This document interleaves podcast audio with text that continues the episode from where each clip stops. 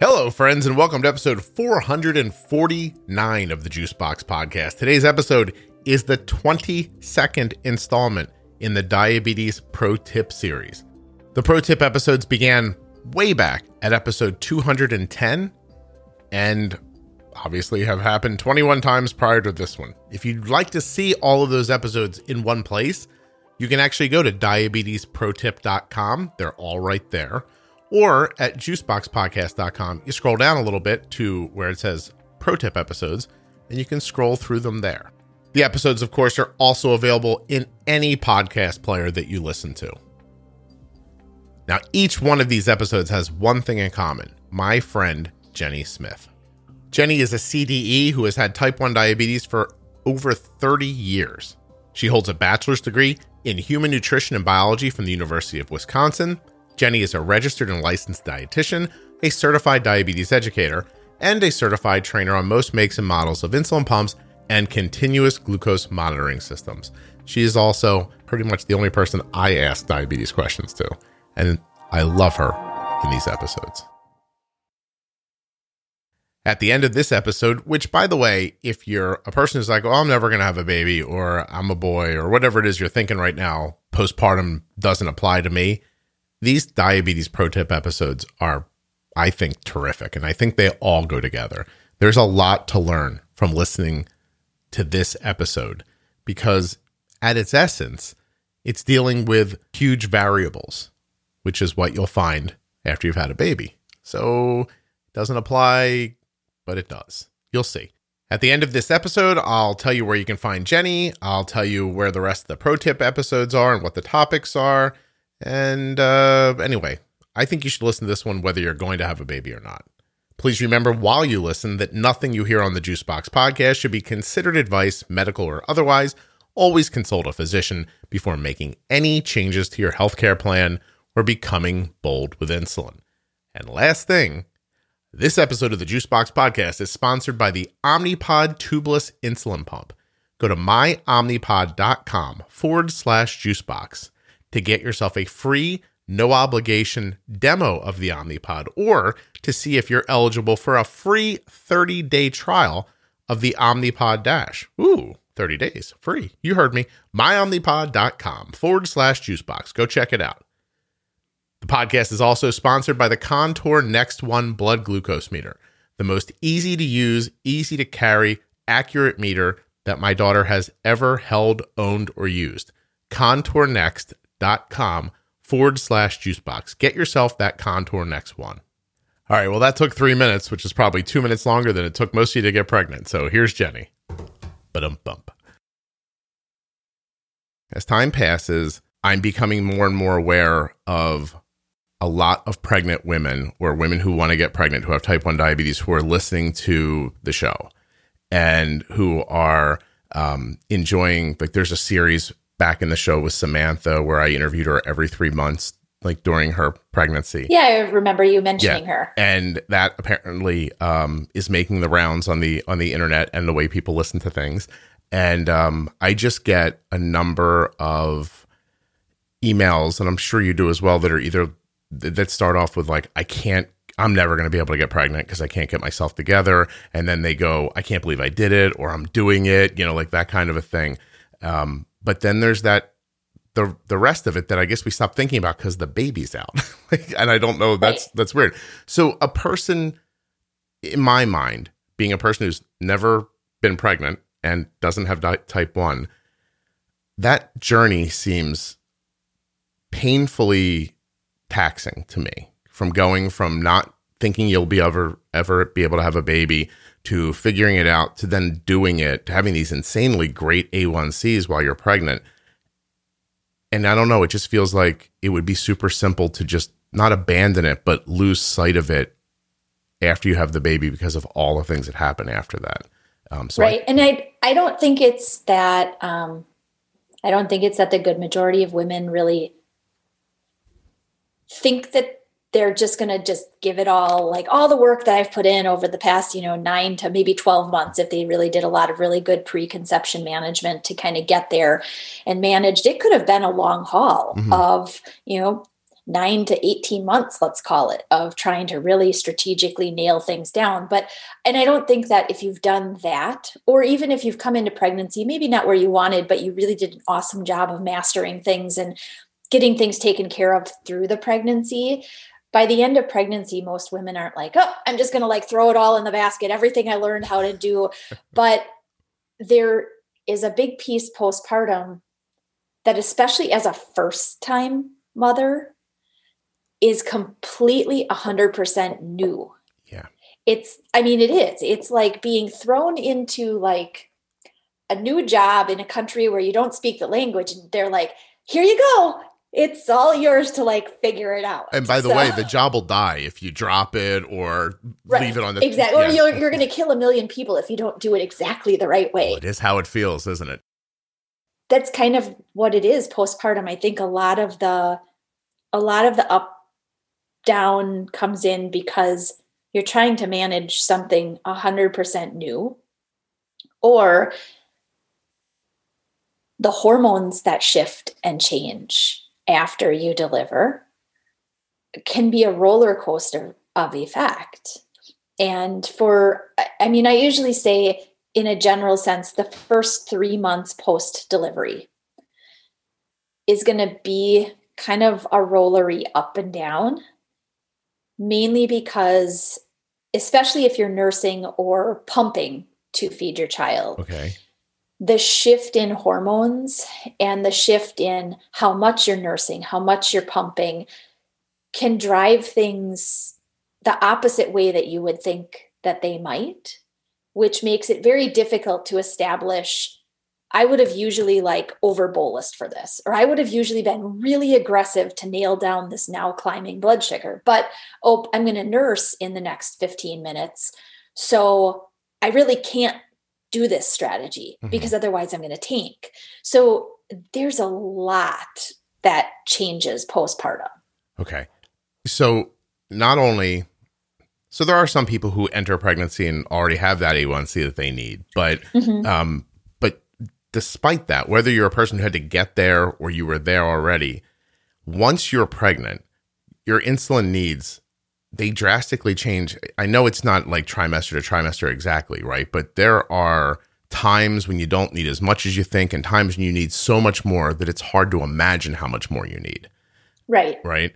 So now you have that in your head. You've been pregnant. You're you're having breakfast that prior to pregnancy took 3 units, during pregnancy took 12 units, and now you've you're holding the baby and you're thinking, is this 12 units? Is it three units? Why does the weight of the world feel like it's on my shoulders? Like, you know, uh, am I nursing? All this stuff comes together. And how do you do that? so you started by saying the hormones. And mm-hmm. I, I only want to spend a second on this, but, you know, I'm older and growing up, it doesn't happen much anymore. Like society has really shifted, you know, in the way people are towards each other. And that might be harder for like somebody in their mid 20s to believe, but when 30 years ago, you know, stuff that you think of as a joke now is actually how people would think about women sometimes. Like, oh, you know, she gets upset or you know what time of the month it is or that kind of thing. Not giving any like credence to the idea that when your hormones are jumping around, it's really difficult to deal with. And, and right. And and that women are in a particularly vulnerable situation because of that. So, how you feel from a hormonal shift could be physically. It also could mean your your clarity. And I think what you said is just really important to remember, especially for first time mothers. When you have a baby and they give it to you, it it does genuinely feel like someone just told you that the the fate of the world rests in your hands and you don't understand what to do. But if you mess it up for certain, the universe won't exist anymore. It really feels like that. And some people have really awesome babies that are like the easiest. They just they sleep when you'd expect that they nurse beautifully.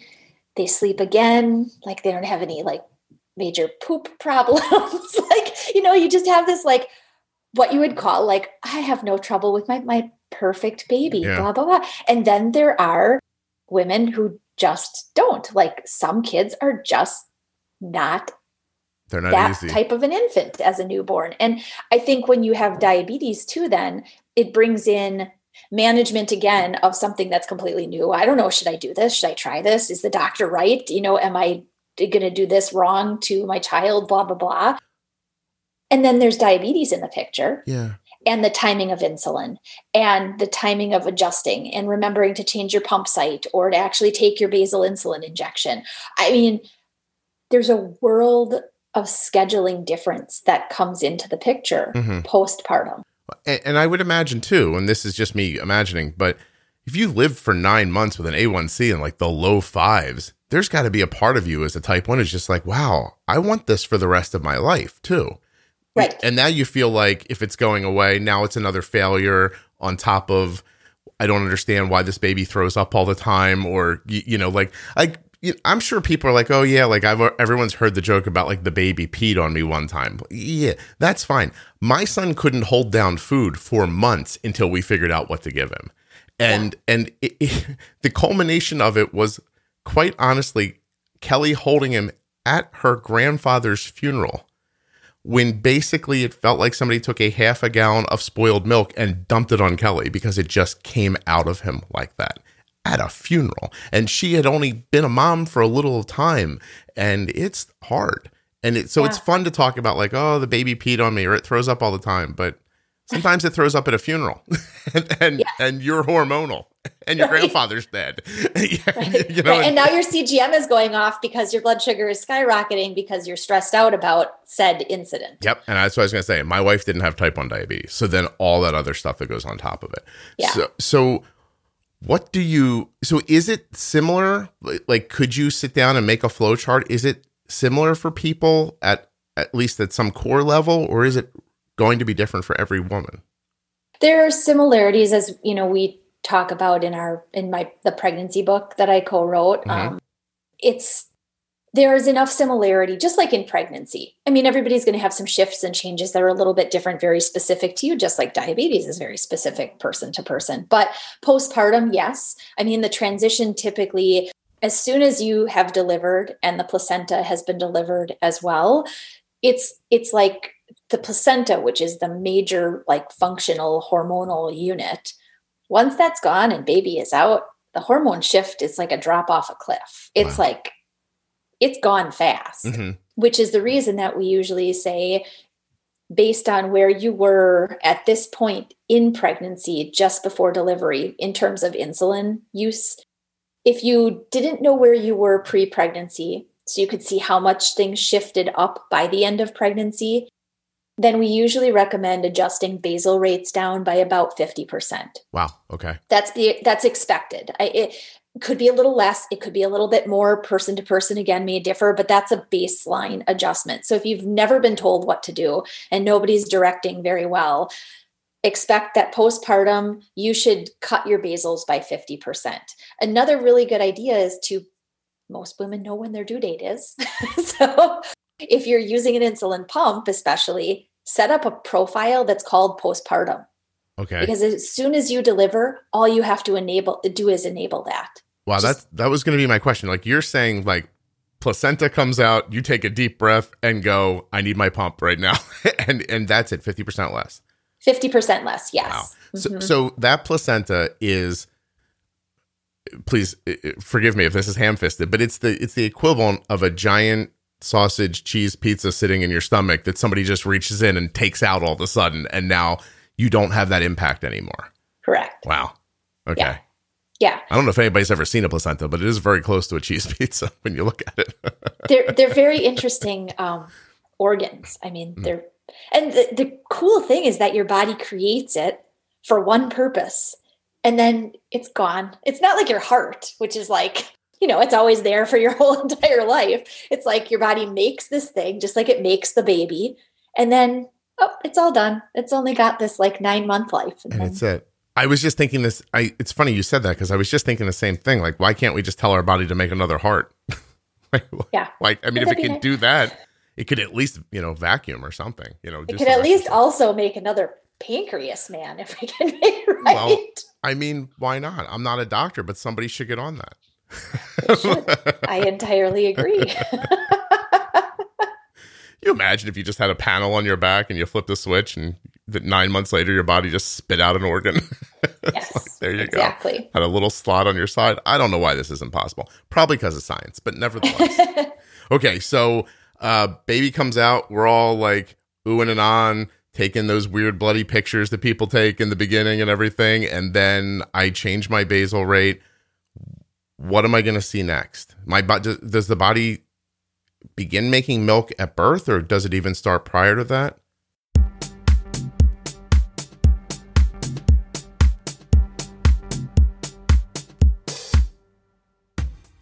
So you've decided that you want an insulin pump. You've decided that you don't want it to be tubed. Now you're going to get yourself an Omnipod. I think that's a good move. But there's more that can help you make your decision. Two things can happen when you go to myomnipod.com forward slash juicebox.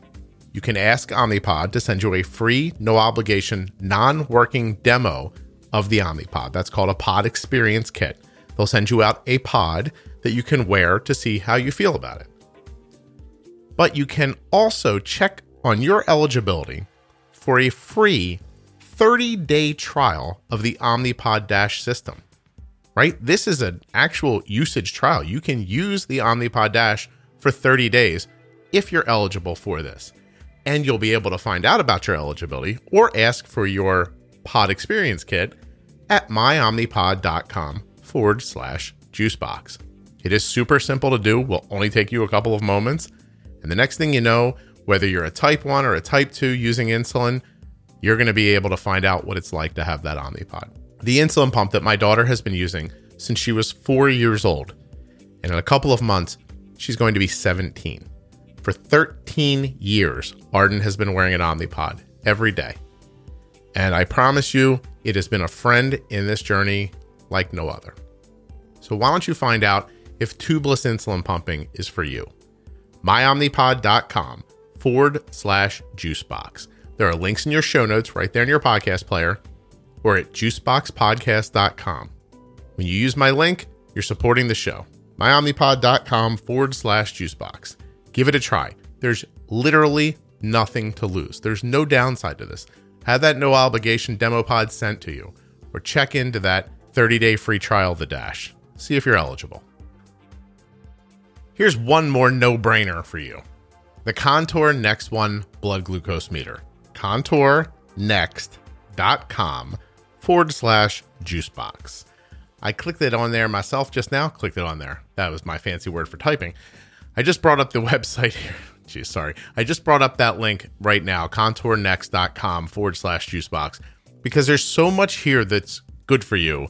I can't remember it all when I'm making this ad. You get there, there's a list of their products. They have resources like the Contour Diabetes app and a blood sugar logbook for downloading. But there's also the possibility that you can get a Contour Next One meter for free. You go to meters and strip savings and you click on free Contour Next One meter to see if you're eligible. They have test strip saving programs. It's it's also there under that tab. And it's incredibly possible that a Contour Next One meter could be cheaper out of pocket than you're paying now through insurance for another meter. Now, maybe it won't be. Maybe it's going to be better for you to go through insurance, maybe not. But there's that possibility. And you can check into it at contournext.com forward slash juicebox. Why am I telling you to do this? Because this meter is the most accurate meter Arden has ever used. It has second chance test strips, meaning you can touch the blood, not get enough, go back, get the right amount without wasting a test strip and you still get that accurate test. That's just amazing. ContourNext.com forward slash juicebox. In the past, I never thought about the meter Arden had, but now I do. Not only do you deserve one that's accurate and easy to use and easy to carry that has a bright light, but your management will thank you because having accurate data is the best way to make good decisions.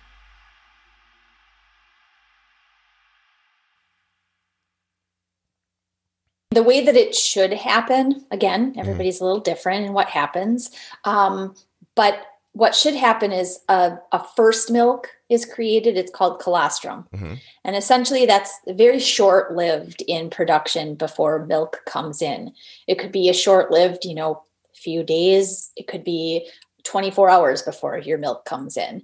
Um, but that milk is a very, like, it's very simple form of nutrition for the baby. It's kind of what the baby is in need of right here and now. And there's not much of it. So it's not like if you were to pump it you're going to get like six ounces of it. Mm-hmm. just not that's just not what you would get right? Um, so but in that simple form and with the loss of the pregnancy hormones now you have this sensitized system that was resistant leading up to this point. Mm-hmm. And so therein also lies some mental shift.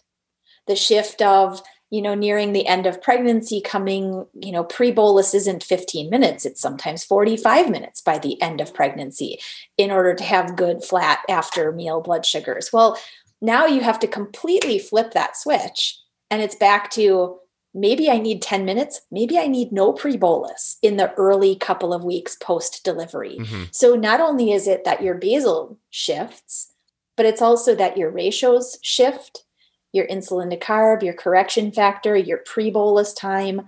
So there's there's a major transition. Right. You just become a completely different pe- person with type 1 diabetes just like that. And right. and so is it similar to but more drastic to ha- getting your period, like being that like there's that you know what I mean. I don't know if it works for everybody, but Arden's three sometime now that she's on birth control, she's more like two different people during the month. But um, and and the and it can be it's drastic for us. You know, she can go from mm-hmm. a unit an hour to two units an hour basal, depending mm-hmm. on what time of the month it is and it does but it doesn't flip like a switch. It's not like but i can see it happen happens over hours and maybe a day but it doesn't happen. It's not like at three o'clock she's like i just got my period and everything changes immediately. Right. but is it that just blown up much more because i mean what are you really talking about? So for people who don't know like it, i go into pregnancy i just said i i go into pre- let's just say i'm pregnant all right? I'm pregnant i have type 1 diabetes. let's see if you're a lady with long curly hair. I'm a lady i have type 1 diabetes i get pregnant my basal rate is 1.5 an hour. In the first trimester is it how much does it go up? A lot. In the early weeks typically we a good round estimate is if you know the percent of increase you've had in the days before your cycle starts if you've taken enough notice and you have a rise and you offset it by a percent of temp basal or an extra basal dose or whatnot you can expect those early weeks of pregnancy, typically up to about six, seven, eight weeks, mm-hmm. that you're going to have an increase in insulin need that's pretty similar. It might be more dramatic than that, it may be less, but you're going to have a ramp up as your body is increasing its production of now pregnancy hormones to sustain the pregnancy in furthering along. Okay, so I should have said my my bolus was one so that we could keep track, right? Say I'm one, usually when I get my period, I'm two. So then we're going to say in the first six to eight weeks of pregnancy, I'm probably going to be more like two, more like I have my period. Correct. Ish exactly. in there. Right. And then from there, it goes, it goes up again. So end of first trimester, most women notice either a plateau. Okay. Um, or they notice a bit of a dip off in their insulin needs come back down. for just that end of the first trimester. Usually, we say on average it's about it starts at about eight weeks, goes through about 12, maybe even 14, 14 weeks, which is that ver- very early second trimester start time period okay. of sensitivity. You may have needed to back off of your pre bolus time again a little bit. You may have gone down slightly in your baseline basal needs. Um, just more sensitivity around meal boluses and kind of almost feeling like things have sort of stabilized like mm-hmm. you have a little bit more wiggle room like I could eat three chips in between and not actually bolus for it because it doesn't seem to do anything to right, me. Right, Or right. Um, and then second trimester, again, a little bit of a nudge up potentially in early second trimester, but a little bit more stability up until about 18 weeks. 18 to 20 weeks Um, we kind of refer to it as the the slow roller coaster climb. So if you imagine you're at the bottom of the roller coaster to begin with mm-hmm. and now around 18 to 20 weeks you start that slow like click click click up the roller coaster hill. Yep. And that kind of progresses. You increase in resistance along the way all the way up until about 35 36ish weeks. Just a steady climb. It's a steady climb. And initially in the second trimester it's on average expect to make some tweaks to things about every two weeks give or take. Gotcha. Um, in basal as well as insulin to carb ratio as well as the pre-bolus time continues to lengthen um, your correction factor may need to get more aggressive. But usually by the beginning of the third trimester mm-hmm. that's the most resistant time. Okay.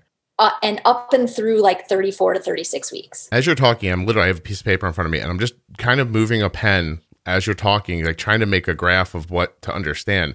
And especially now, it's going to grow up every two weeks. So I know this isn't mathematical, and I'm not telling anybody that if you started right. with one unit the day before you got pregnant, but where can somebody end up who started at one unit an hour? Where could they end up at 35 weeks? So insulin needs, on average, double or triple from pre pregnancy to the end of pregnancy, or what we would consider just pre delivery time, which is about by 36 weeks. By 36 weeks, we reach again this sort of like plateau place. Mm-hmm.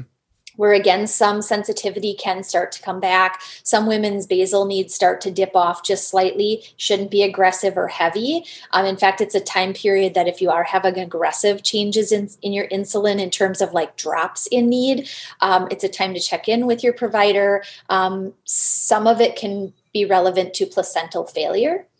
And so it's a time, again, if things change drastically, that you would check in. But otherwise, it's expected. A little bit of a nudge down, a little bit of increase in sensitivity kind of creep back in before you actually deliver. Okay. Um, but on average, you know, how much to adjust? Like I said, most women either double or triple their needs from pre to about that 36 week point. And so I now you have the baby and you could be going from this mindset i'm three units an hour back to one. yeah back to one all of a sudden. Exactly. And on top of that all the sensitivity around meals has changed.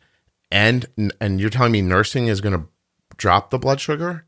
Nursing for most women who have good milk supply and are able to you know pump or nurse completely without you know most women experience, especially in the early weeks, usually about the first eight to 12 ish weeks post delivery, notice some shifts down in glucose after nursing.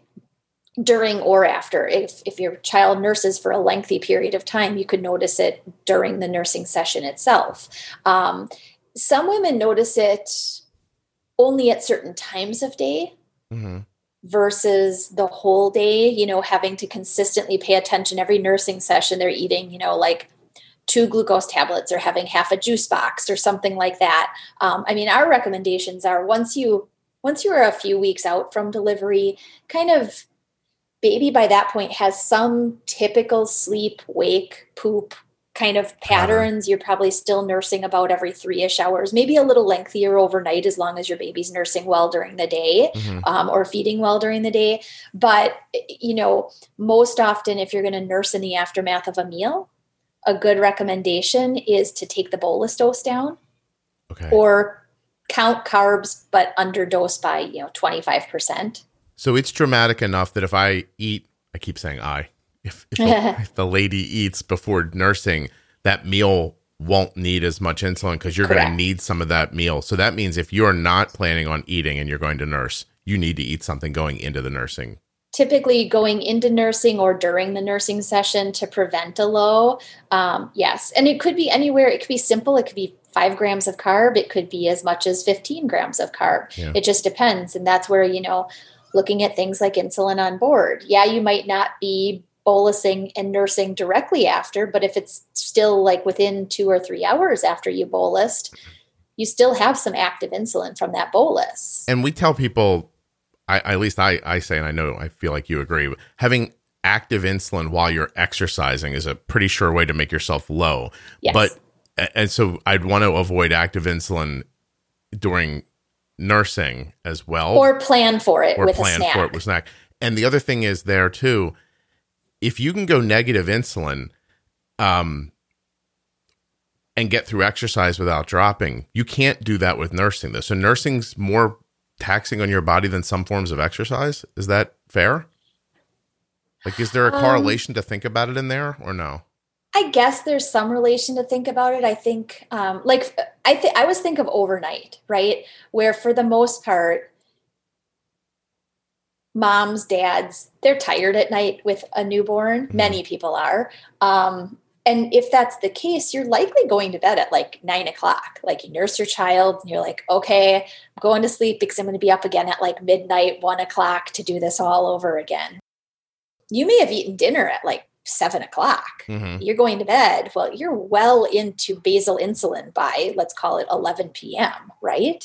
So, anytime you're going to nurse after that and you're only on basal, and I experienced this myself for both my kids, basal overnight, if I, even if I had it at a, and my basals while I was nursing kids overnight in those early months, it was like near nothing. Mhm. My basal was like 0.2, 0.25 overnight. Wow. It was already down to almost nothing. And if I nursed and didn't still have something minimal, like I actually made these um what are called like lactation cookies. They're made with like oats and flax and peanut butter and stuff that helps with lactation, blah, blah, blah. But I made them so they were each about five grams of carb. But they were nice because I could eat it. It had some stability to it. It wasn't just pure glucose. Mhm. So it had some stability. And so I'd usually eat it as soon as I started nursing, or something like trail mix, some nuts and seeds with a little bit of like dried fruit in it, something that was no more than about five or 10 grams of carb. And that helped with the stability component with rather than The a bounce. nosedive. Well, and so this is another time, you know, where the the food choices you make are going to make things easier for you too. You, you can't, Yeah. and you know, so it's gonna you're gonna have a different scenario going into nursing if you're like, hey, I know what to do. I'll have a handful of this and a little bit of that, and that's gonna work out perfectly. But on Thursday, when you're like, you know what I'm gonna do? I'm gonna have ice cream before I nurse. There's gonna be a different all everything about ice cream still exists there, and your Right. diabetes. Okay. In fact, those kinds of things, you know, as we know, ice cream typically should cause a bit of a rise, possibly later fat, Mm-hmm. dependent on how much of you ate. You know, two spoonfuls, probably not, but like the whole Yeah. pint of it, probably. so, You're telling me that there's a, a a way that I can get I can have ice cream far enough out in the future ahead of my nursing where I could balance that fat rise against the nursing. you know, there are some lunatics that listen to this podcast that are going to try that. I saw somebody online this morning who's trying to stay 100% in range till they get to their endos appointment and they're doing it. And I'm like, that's awesome. I'm like, oh my god. Like- that's a lot of um they- I mean that Yeah, I don't know. I don't do that. So I um for Arden, I I think um it, they just get they they got a little like uh I just wanted to see if they more power to them. That's I what I, I want to tell people too. I it, know it sounds difficult in the beginning to have a baby, but if you want to know how good you will get at it at some point, here's a great example. About two minutes ago, there was a bang in Jenny's house that was so loud, I thought the world was coming to end. she didn't flinch. She didn't stop talking. It was. It, I sw- it, that's what happens. Eventually, you just become a steely-eyed missile man. She just did not move. She's just Well, like, because there are bangs all day in my house. I mean, when you work, you know, from your own home office and you have children in your home, I'm sure there will be more bangs. I don't know what they're doing upstairs, but they are having fun. it was So, it was just a great example of how you do become really great at parenting after you've had kids for a while. I swear to you, you did not- resilience. I don't. It, it's almost like you didn't hear it. Just don't pay attention. Sometimes, oh my gosh, sometimes like the like I have a big sign Mhm. that my husband made for me. And it's outside my office door. And one side says, Quiet zone, mommy is working. And the other side is, Mommy is done. You may enter and be loud, is Right. what it says. Well, you know, when I'm working, it's still always in the quiet zone. Well, you know, with an eight and a four year old, they know what the sign says, but that doesn't always still click into place. Yeah. So yeah, it does not overwhelm what they want in their hearts at that moment. That's for No. sure. No, I um listen, Arden's that's funny. Arden's going to be 17 in a couple of months. Wow. Isn't that crazy? And I saw her go into where my wife was working the other day. She looked at me like she was six, like, hey, watch this. Slides into Kelly's chair, sits on top of her, and goes, Mom, can you rub my head? And Kelly's like, you know, reaching around for the keyboard and everything. So it will, it will, you won't always feel overwhelmed. How many No. people do you, I, I don't, I'm not going to say how many people, but I mean, do you see women generally able to stick to their diabetes goals after pregnancy or should they expect it's going to get out of whack and they're going to have to do some work to get it back like how does that usually go I I see that you should expect that there's going to be fluctuation that you will have to learn to adjust to. Mhm. I, I myself, I had to learn to adjust because, you know, as much as I know clinically and professionally, the experience itself speaks volumes about what you need to transition through.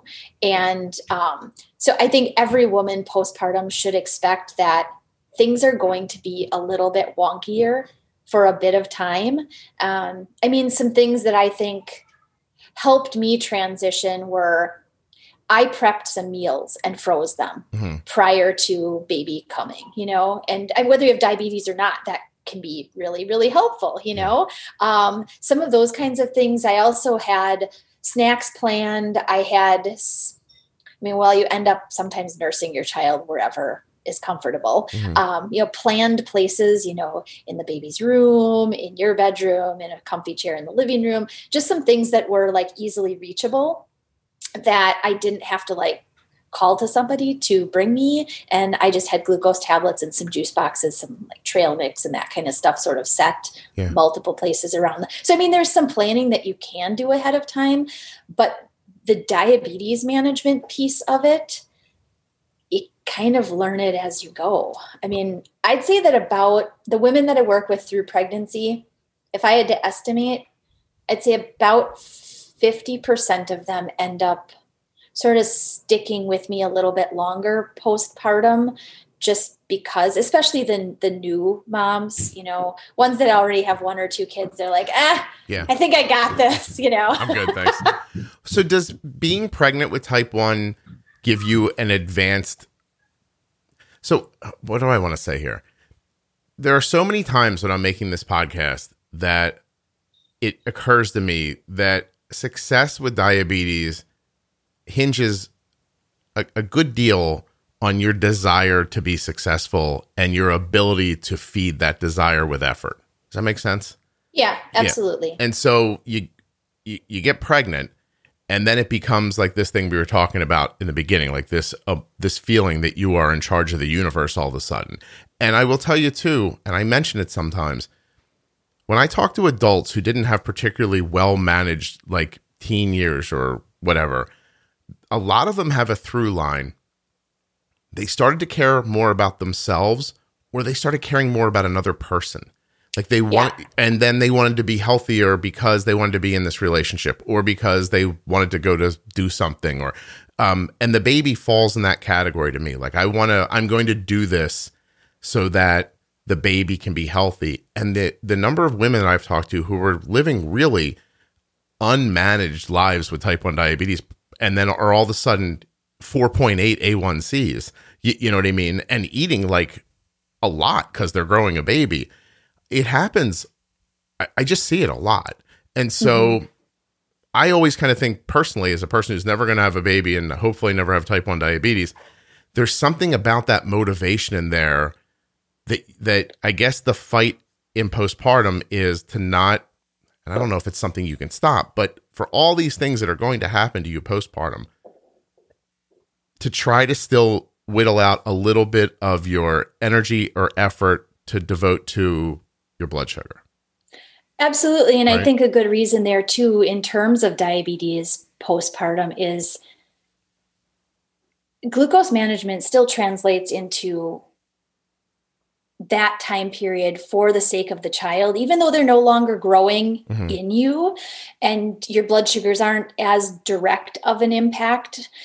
postpartum, if you are nursing and you are not managing your glucose as optimally as you know would be helpful those higher glucose levels are going to impair your ability to make enough milk Okay. if left high your ability will be decreased.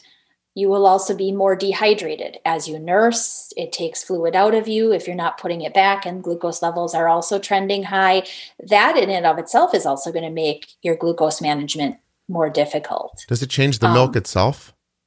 to to a degree. I mean years ago we don't we don't talk about this really much anymore um, although i have heard some women who've asked me should i just you know pump when i'm really really high and then dump it because i've been told that that high sugar milk is really bad for my baby i mean overall increment of right now my blood sugar is high because I ate something and didn't really have the right carb count and I'm knocking it down. Should I not feed my hungry child right now? Absolutely not. Go ahead, feed your child, nurse your child, pump, Right. whatever. Don't get rid of the milk. Your body works really hard to make that milk.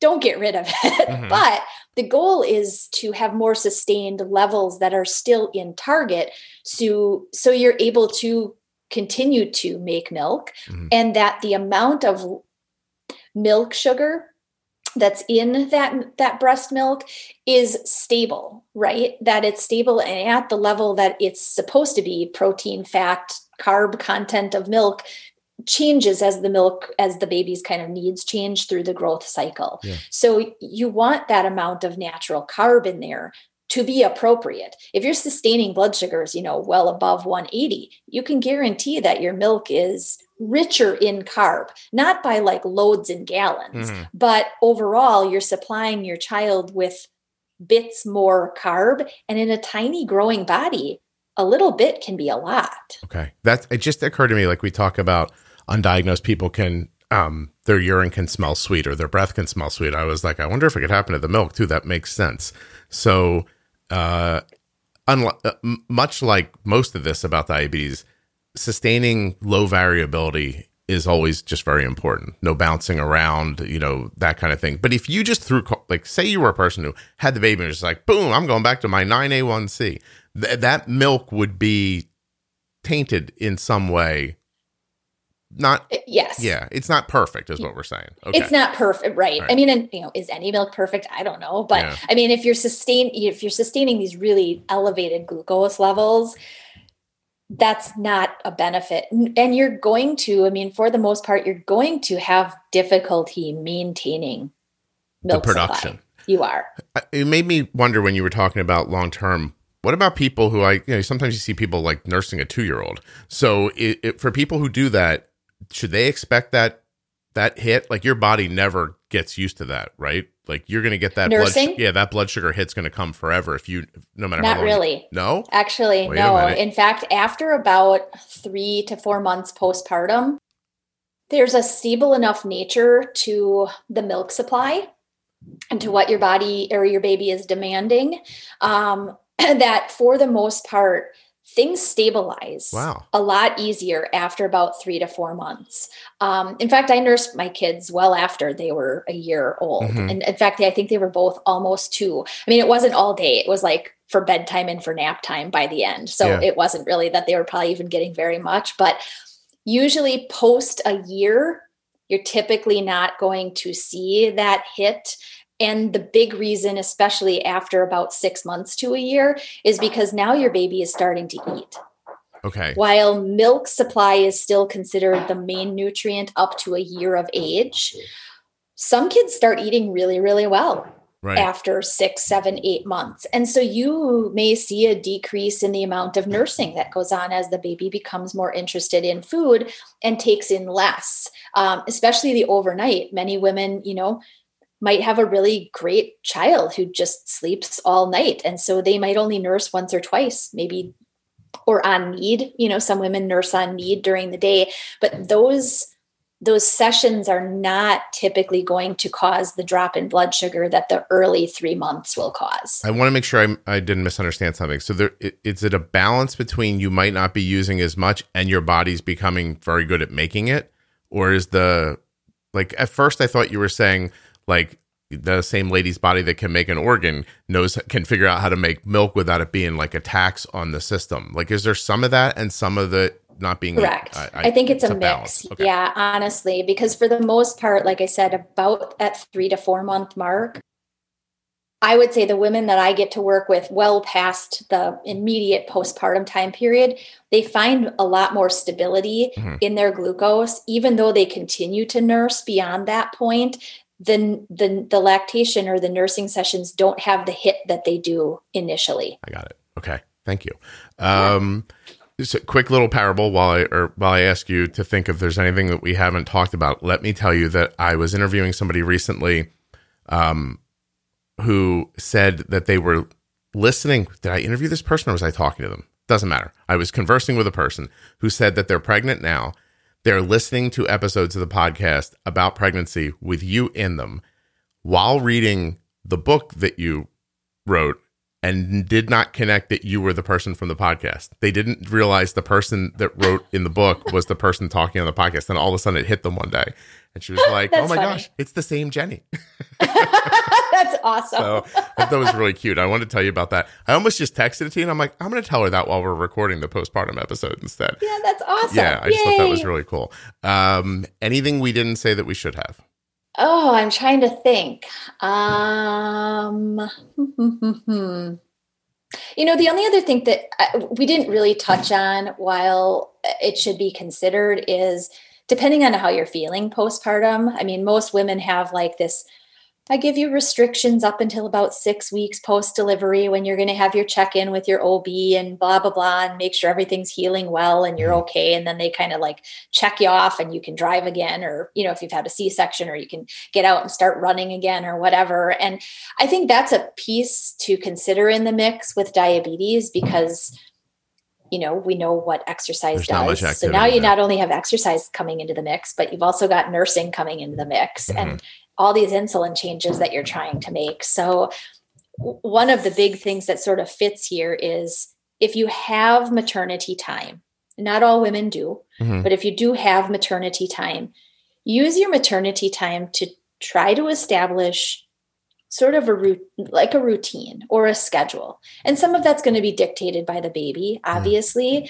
um, but even regular for you trying to get your nutrition in timely through the course of the day. Um, you know, once nursing is a little bit more regular, the baby's wake and nursing times are more, you can fit it in around the meals. And exercise is a big one of that. If you're going to start exercising, try it at a similar time of the day. So you can kind of get a feel for how does this work? You know, what can I get away with? What's too much? What's too little? Um, because I think that just brings in the whole like I feel good enough to go and, you know, take a three mile run, but what's this going to do? I don't know. Let's try. yeah. I hear you. So it it's not dissimilar to it is interesting as you're talking about it.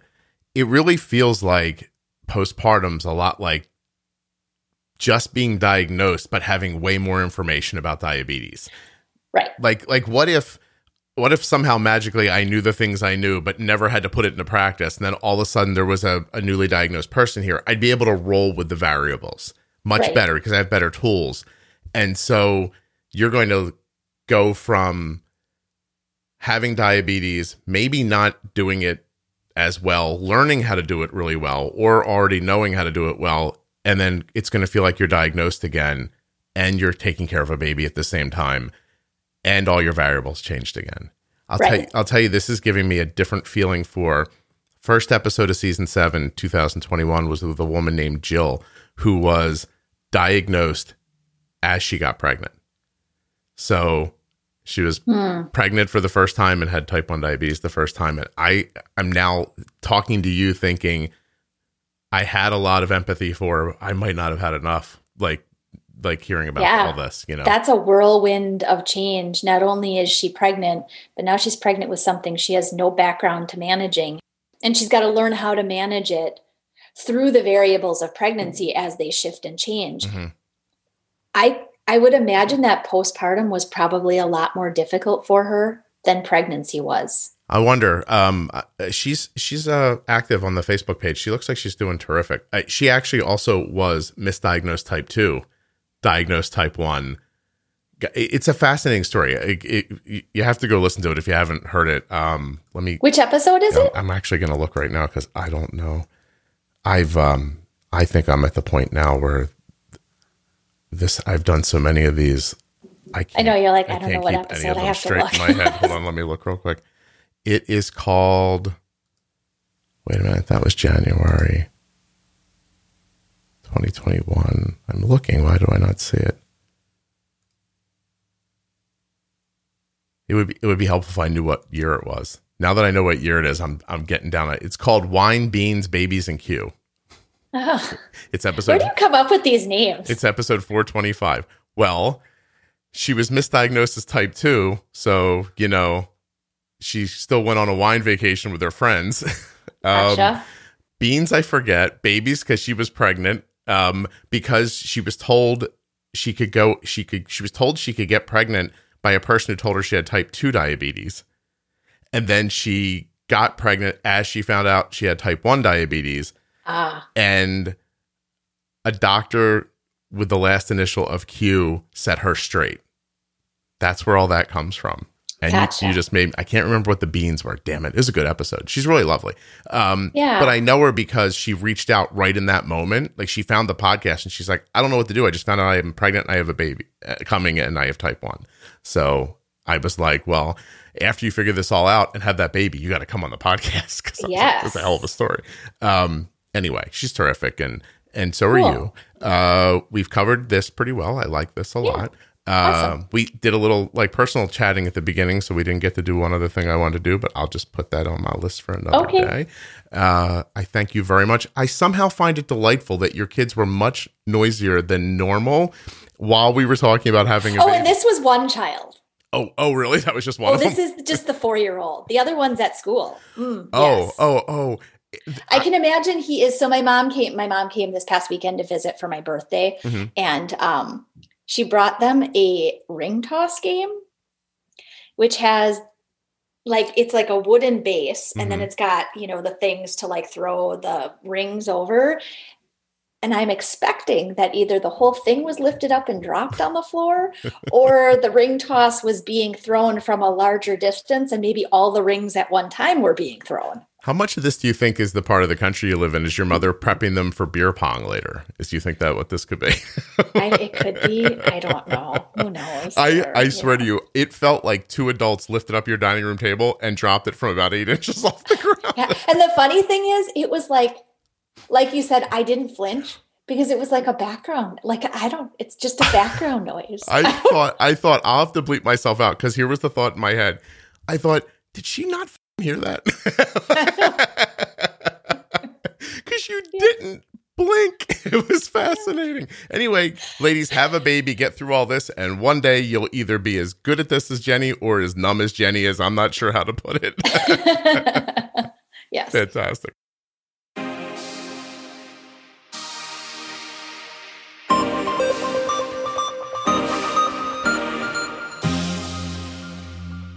A huge thanks to the Contour Next One blood glucose meter and Omnipod for sponsoring this episode of the Juicebox podcast. You can get your free, no obligation demo of the Omnipod or find out if you're eligible for the free 30 day trial of the Omnipod Dash at myomnipod.com forward slash juicebox. And of course, get yourself a meter that just flat out works. Get the Contour Next One blood glucose meter at Contour Next com forward slash juicebox. In just one second, I'm going to tell you how to reach Jenny and where the rest of those diabetes pro tips are at.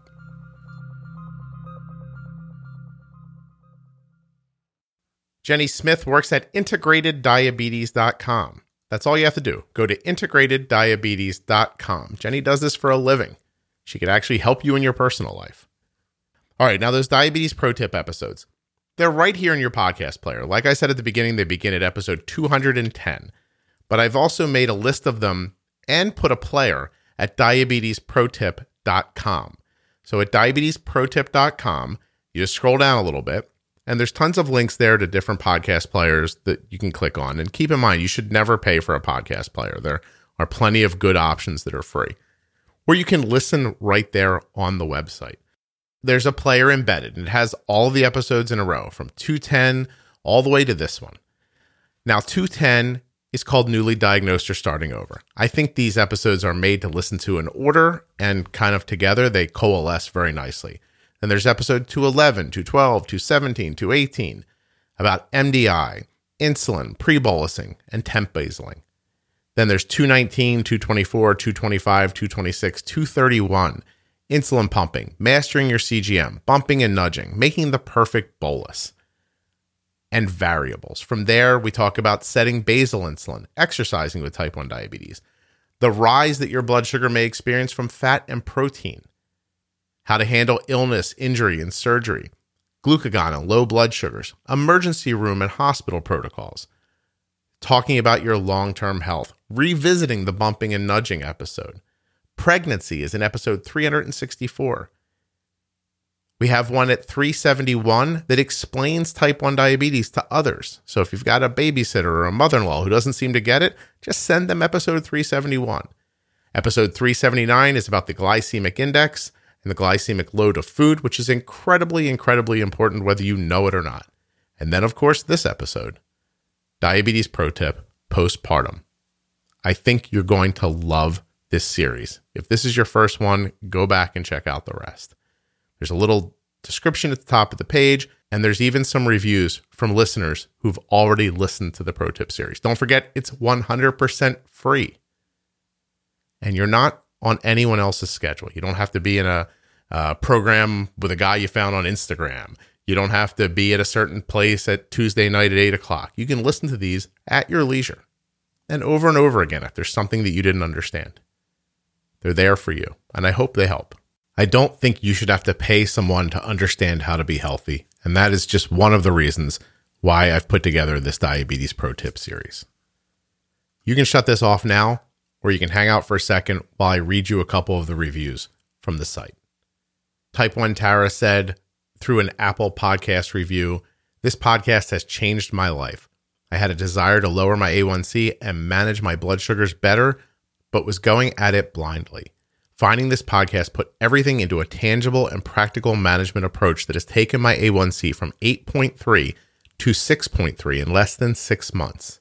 And that's just right now. It's going to keep coming down. It's been 1971, again through Apple Podcasts. My son was diagnosed type 1 about five months ago.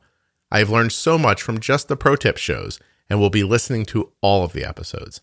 This podcast is amazing both for the information and for the shared experiences from Scott and his guests that make you feel less like you just got hit in the face with a shovel and more like you can find ways of keeping your loved ones happy and healthy. And finally, Marty said, I saw a mention of this podcast in one of the Dexcom groups I follow on Facebook. The Pro Tip series is filled with such great information. Thank you. For someone who has been living with diabetes for 30 plus years, I wish I had been more proactive in finding this information sooner. I'm going to recommend this to my endo. I want to thank you so much for listening, for sharing the show with others, and of course, for subscribing in a podcast app. Please, please, please hit subscribe in your podcast player. All right, I'll talk to you soon. Take care.